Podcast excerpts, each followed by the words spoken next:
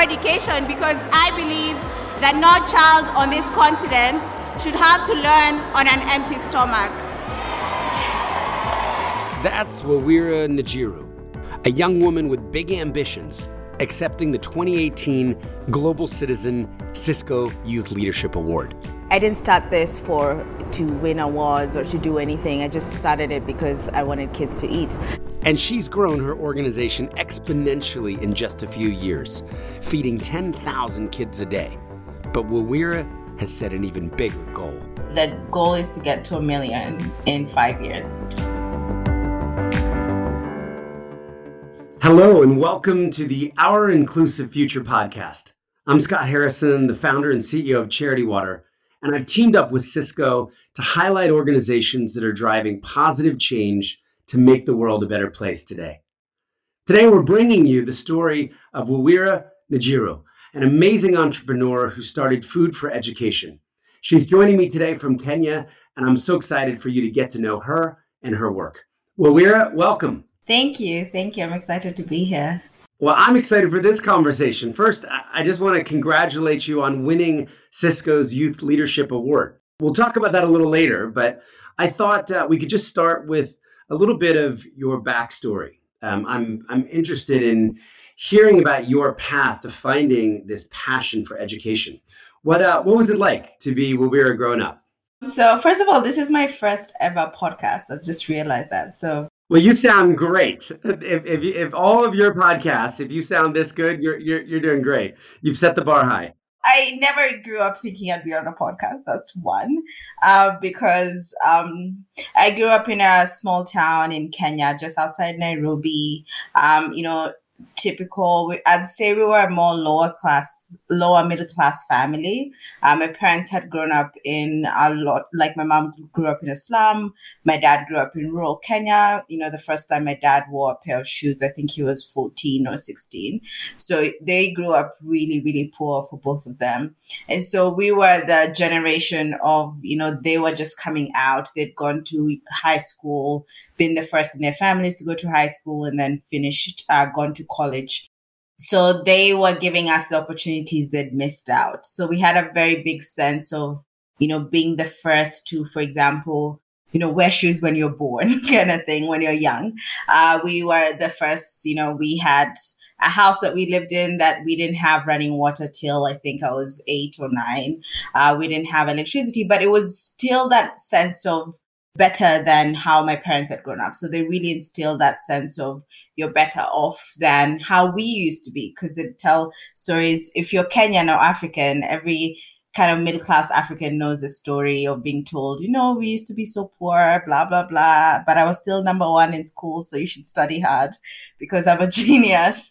So I grew up with that sense of aspiration. How big was your family? I have two sisters, so we were five in total, two sisters and my parents. And were your parents, you know, talking about education? Was this a, a really important thing for them, for, for all three of you girls? Yes, very like the most important thing was education for us. We grew up with that appreciation because going to school was what essentially helped my parents out of the situations they grew up in. So they to them education is the most powerful thing in the world because it was able to give my parents my, my dad got his first pair of shoes when he was going to high school. So for him he knew going to high school got me a pair of shoes. So kind of knowing that education was so powerful and transformative they wanted to instill that in us and give us those opportunities.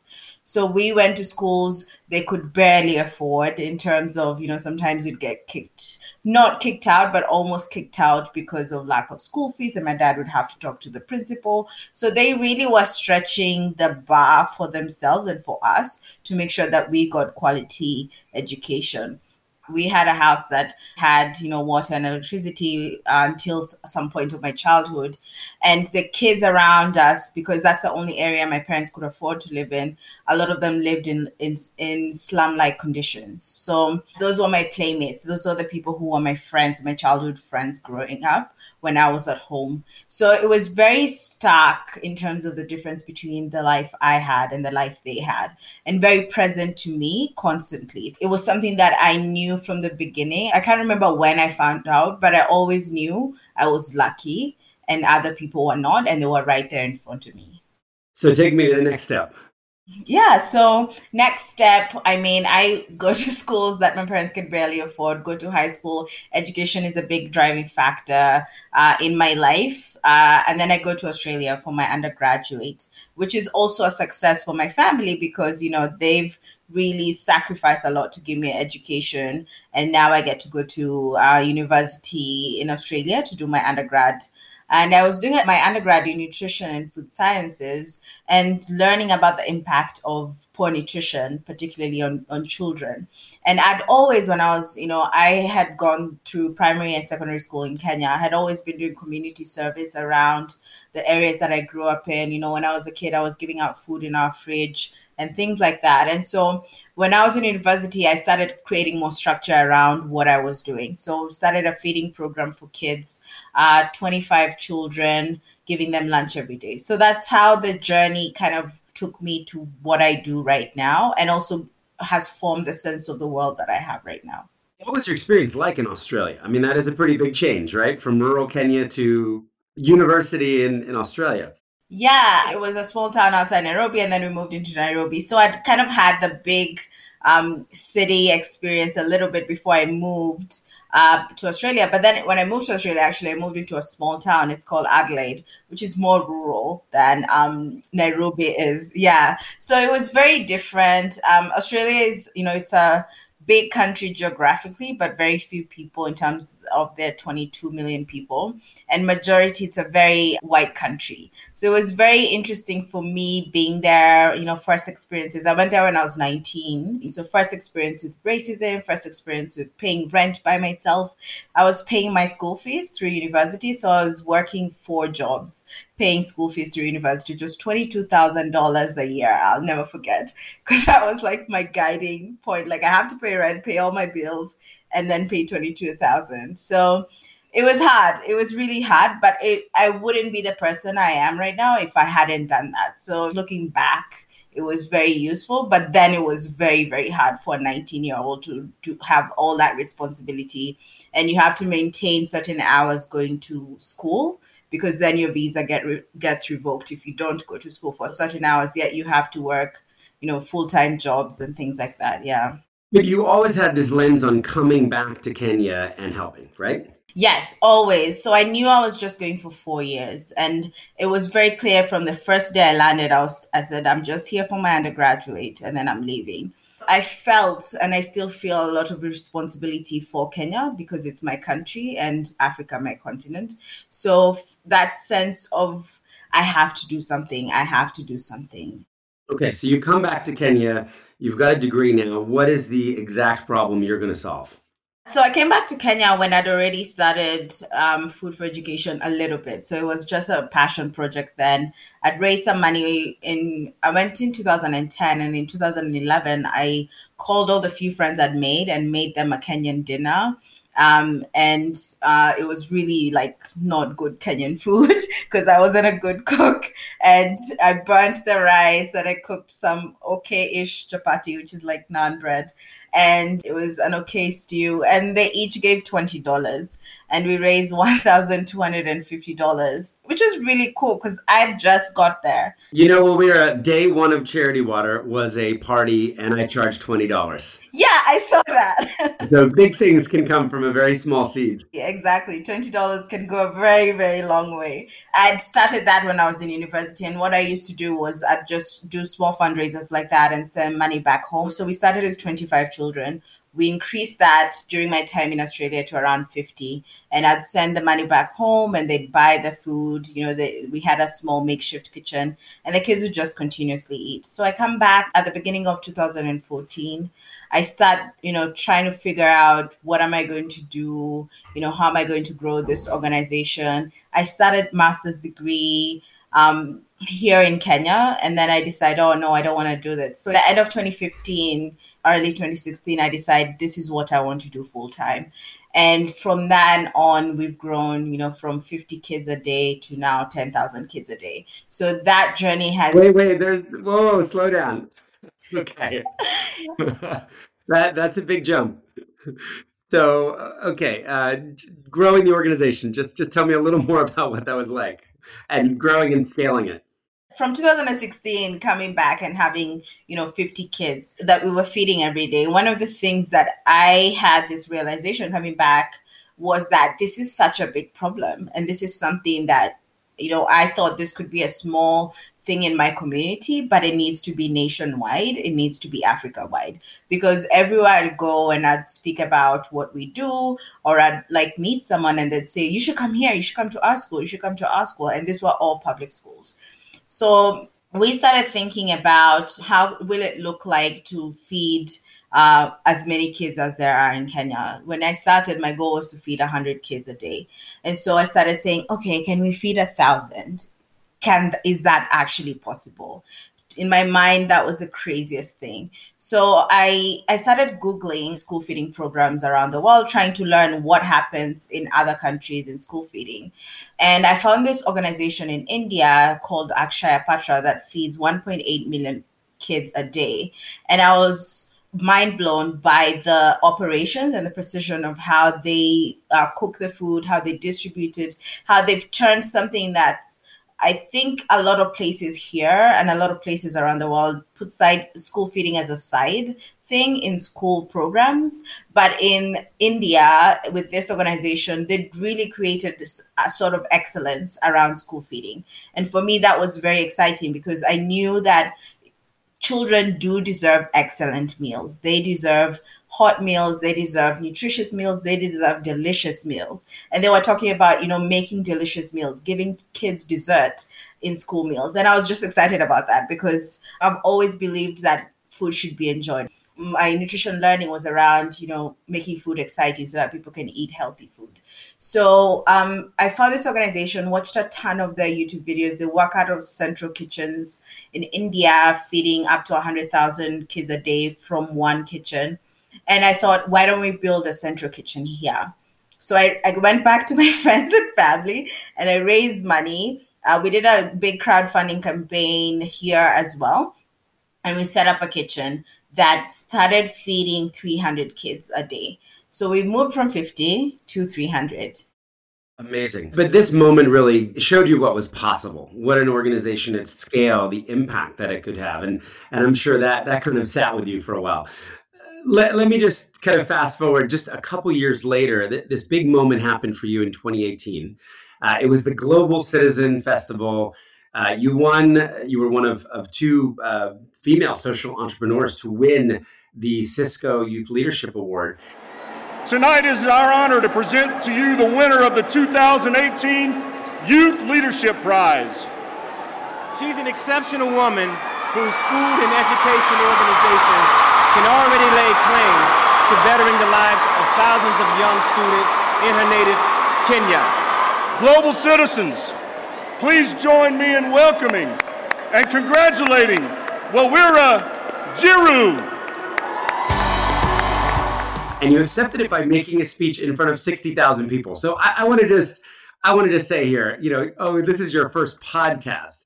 Okay. A lot of people have done podcasts not many people have spoken in front of 60,000 people. What was that experience like? It was insane because, first of all, I was standing next to Chuck Robbins, the CEO of Cisco, and Usher, who I had loved, you know, grown up to like his, you know, uh, songs. So I was just in a in a daze in terms of thinking about you know the moment of having 60,000 in front of you standing next to Usher and Chuck Robbins and also the moment that this meant for the kids that we work with and also for African women and for people who you know especially a young person winning a prize and especially a young woman what that meant I felt very nervous going on stage, and it was actually Chuck Robbins who said, "You know, you'll be fine." He was very nice to me, and so was Usher. And giving my speech, I wrote my speech to um, kind of encourage young people, especially young African youth, that the future belongs to us, and so does the present. It's not about waiting for then; it, we are the ones that we've been waiting for, and here we are.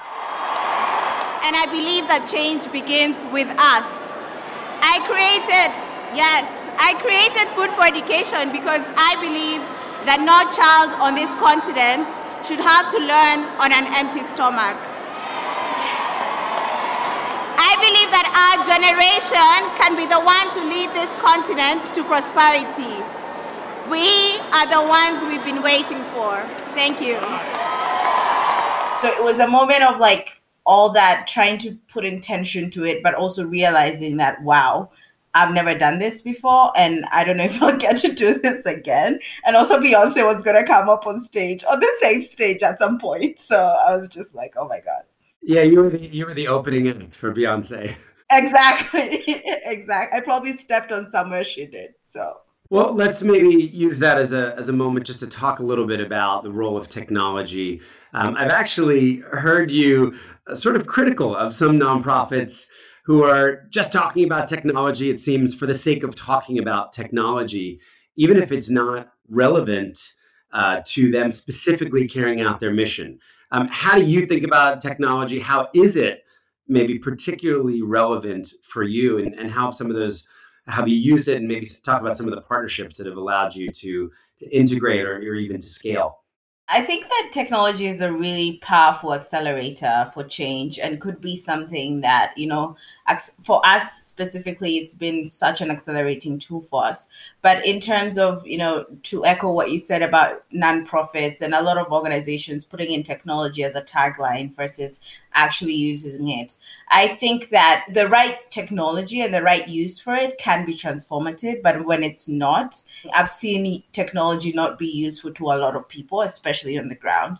And so thinking about how technology is used in design, uh, the designing of technology in partnership with the people who are being served is something that we really take to account. So when we were developing the technology that we use uh, right now, Tap to Eat, that we developed, uh, thanks actually to the prize, the Cisco prize that we won uh, we thought a lot about you know the process of kids coming to school their parents contributing for the meals they contribute 15 cents and that you easing that user experience for the child to get their lunch fast and not even have to think about the 15 cents that the parent has to contribute. Because what used to happen before is that they'd bring the little coins to school and contribute that physically. So we linked uh, aspects that are common here. For example mobile money that is very big in Kenya that is easy for parents to use. They don't need a smartphone, which many of them don't. And they all, most people in Kenya know how to use mobile money because it's very common. And then we put an NFC wrist, a wristband that looks like a watch that kids can wear that's linked to their parents' account. So once the parent tops up, it goes directly to the NFC wristband that the kids have. And when they come to lunch, they just tap and get lunch in under five seconds. So thinking about NFC was something that, you know, I'd seen a lot of use from Metro cards. As the, the idea actually came from Metro cards that um, I use in Australia, you know, used used in Silicon Valley, is used in different parts of the world, and how that that it really eases the transit mechanism, especially in, in developed countries. So we thought, why don't we bring that here? And in a very cheap way because it's a very cheap technology and put it in a wristband that kids really really get excited about because they love watches. They all want to own a watch and it's very aspirational to own a watch. So putting it on a wristband was something that also really appeals to them. Today as we record this podcast how many kids would be uh, would have one of these wristbands on? 10,000 kids would have this wristbands on. 10,000 kids amazing and and and that's not that, that's only the starting place for you right? That's just the beginning. The goal is to get to a million in five years. To a million kids in the next five years. Amazing. Just staying on this this theme of technology you, you spent a little time in silicon valley. Uh, maybe just talk about that briefly and, and what did you learn there? Is, is that where you you came up with these ideas? Anything you can tell me about that time I think I've, I've, been to Silicon Valley a couple of times. My first time there was 2017. And what really amazes me is the idea that uh, is just how fast an idea can become reality versus in, in many parts of the world, you know, there's a lot of bureaucracy, there's a lot of um, red tape towards an idea becoming reality. And so it really has inspired me, especially coming up with Tap to Eat. I mean, we came up with Tap to Eat and developed and deployed it in a period of about six months from, you know, the initial idea to actually 10,000 kids having it is around six months. So the testing, the rapid testing, the rapid prototyping, and changing the way that we, you know, the user experience, putting that as central. And I think that's something that I really admire about Silicon Valley is that in terms of how fast an idea can move to reality and how that is not common around the world. So it's something that's really inspired me. And also the use of technology feels limitless. I feel every time that I'm in Silicon Valley that you can really have a dream, however crazy it is, and someone would probably know how to make it reality. Let's talk a little bit about COVID, uh, COVID 19. So, uh, as I understand in Kenya, there, there's been a pretty severe lockdown, which has also obviously affected schools and children. How have you navigated the organization through this? Um, have you pivoted? Like, talk to me about the last six months. Yeah, so the last six months have been very challenging for us and especially for children. So, COVID 19, we've had very severe lockdowns. As you said, school hasn't been in session since March 15th. And we, um, you know, school has essentially been canceled for the year. and so kids have to go back to the same grade they're in uh, they were in when COVID 19 hit. And so for us, we really had to reimagine distribution and reimagine how kids can continue getting the meals that we provide them. So, one of the things that we did was thinking about, first of all, safe distribution in the light of social distancing requirements, and then what actually can make a difference. So, we've been distributing food packages to families, to kids and their families. So, we had to enroll their families and, as well to our program. And we've been distributing food packages and continue to feed kids until when schools will reopen. So, keeping the mission in mind that children don't stop uh, they can stop going to school but they don't stop eating and they don't stop growing. So how can we keep feeding them and ensuring that, they're getting the right nutrition so that when schools return they're able to go back to schools well nourished? So that's what we've been working on since covid-19 and we're at this moment in time you know how do you think of scaling to a million? What are going to be the challenges as you look out to the next five years? Do you think you might even be able to do it sooner? How, how ambitious is this I think it's very ambitious. I think it can be done sooner. Uh, we're pacing ourselves to do at a million, uh, to get to a million in 2025. It's very possible. I mean, Kenya has 11 million children in public primary schools. How many of them need meals? I'd say around 70% of the 11 million because a lot of kids in public schools are from low income families. So 70 to 80% will need meals. So we're even at a million meals, we're just, you know, not feeling the entire need that is there and we'll need to grow further. But the first goal is to get to a million kids.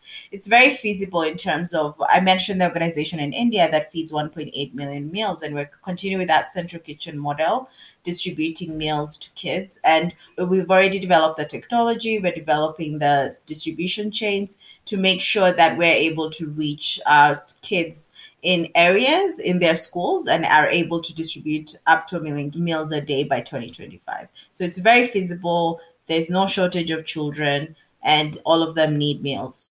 You know, we're talking about these big numbers. Can you take me down just into into one story, one family, one student, and and how how this really impacts their lives? Um, I mean, I'm, I'm sure you're surrounded by these stories every day as, as we are, but maybe just share share one with us. Yeah, sure. Um, one of the story that's very striking to me is actually uh, one young man that I was with actually today, who now works with us uh, in waiting to get into university when schools reopen, and um, he's doing a part-time job with us as he waits to get into, into university. And he started off when you know i'd raised the $1250 and he was one of the first 25 children to get uh, lunches with us. And he finished primary school got good grades got a scholarship through high school and he was able to stay in school in primary school because of the meals that we were providing him and get the good grades enough to get to a good high school. And once that when once he finished high school now he's going into university so for me that's a daily reminder. I mean i see him every day when i go into work. A daily reminder into the power of um, food for education and the power of meals because they may look like you know a small thing that you give a child but enabling a child to actually learn can be transformative. And i'm very proud of him because he's the first in his family even to finish high school and now will have his degree and ready to take on the world. Amazing as as you think about reaching what the eight million or so students that you say uh, would would need uh, meals, would need nutrition. Uh, do you think there's a role in inspiring others to follow your lead or adopt your technology? Do you need to do this alone, or is or is there is are partnerships going to be key? Partnerships are so key. So we've already started partnering with different organizations who want to learn from us, even not just in Kenya, around Africa. We've had inquiries from people from Nigeria, Niger, South Africa, uh, trying to learn from us, Mozambique, trying to learn what we do, because Africa has actually 500 million children and 250 million of them are in spaces that can be reached through our model and through our technology. So, by empowering other organizations and by teaching them what we're learning and learning from them as well, we're building a community of organizations that are pushing towards kids getting the right nutrition. Because, for example, in Kenya, we have one in four kids severely undernourished and stunted because of undernutrition. In Africa, the statistic is the same. So, thinking about this is not just a Kenya problem, as one organization, we can't reach every single child. So, we'll need a lot of partnerships to make that happen. Your work is amazing. Um, and I know that you must be inspiring other social entrepreneurs that, that see you, that see your uh, uh, fame is not the right word, but maybe your recognition on this, you know, this this really not even a national, a global stage now. Uh, your ability to scale. Um, what would your advice be uh, to another, you know, Kenyan student maybe who is looking at another problem? Uh, maybe it's healthcare, maybe it's water, maybe it's um, maybe it's you know, malaria or preventable disease what, what's your advice to them? Is it to go for it? Is to uh, you know, I, I I'm I'm always asked this question. I'm always interested in how how someone that's been through it for a bunch of years would look back. And what do you say to them? I would say that it's worth it to live your life in service of other people is worth every hard thing, every you know disappointment that comes along the way. I think that um, a lot of people probably think that it starts with the recognition, as you said, it starts with the opportunities, or it starts with, you know, feeding 10,000 kids. But I started feeding, you know, the kids in my neighborhood with food from my mom's fridge. And then it grew to now feeding 10,000 kids. Um, and, you know, we'll grow to a million kids a day. So I would encourage anyone who'd like to do something to just start. That starting is you define what starting means to you. And as long as you start and keep pushing the envelope of this i've done this today tomorrow i can do one more thing one more thing. Then it grows into a big bigger thing. But if you don't start then you'll never grow. That's so similar to the advice i give. You know the the the origins of charity water 14 years ago was a party where i asked people to give $20 to build one well and uh, or one water project, and that's now turned into sixty thousand for eleven million people. And like you, you know, it's eleven million people we've helped with water out of seven hundred eighty-five million. So we feel like we've only scratched the surface. I mean, it's one seventieth of the work that needs to be done globally. And uh, I, am the same. I just encourage other people out there, you know, start small, uh, move down that path, but using your time and your talent or your money in service of others it's a blessing. Well, that's great. Okay, my final question. Uh, I'm I know that there are people listening to you who have been inspired as as I have been. How can they help? How can they help you get uh, from where you are right now to a million and then even beyond? Go to www.food, the number four education.org. Uh, our website, there are very many ways that you can uh, get involved. That you can donate, which is one of the key things that we need resources to be able to reach a million uh, kids a day. Uh, if you're in Kenya, you can also volunteer. If you go to www.food, number four education, or even if you're overseas, you can come over once all this is done. But the main thing is you know, this is not something that Wawira can do alone. This is something that I I and our organization needs a lot of help to do. So anything that you can contribute will really go a long way to ensuring that no child in Kenya and Africa has to learn while hungry. So I'm going to go on and make a, a donation uh, the minute we we hang up on this call.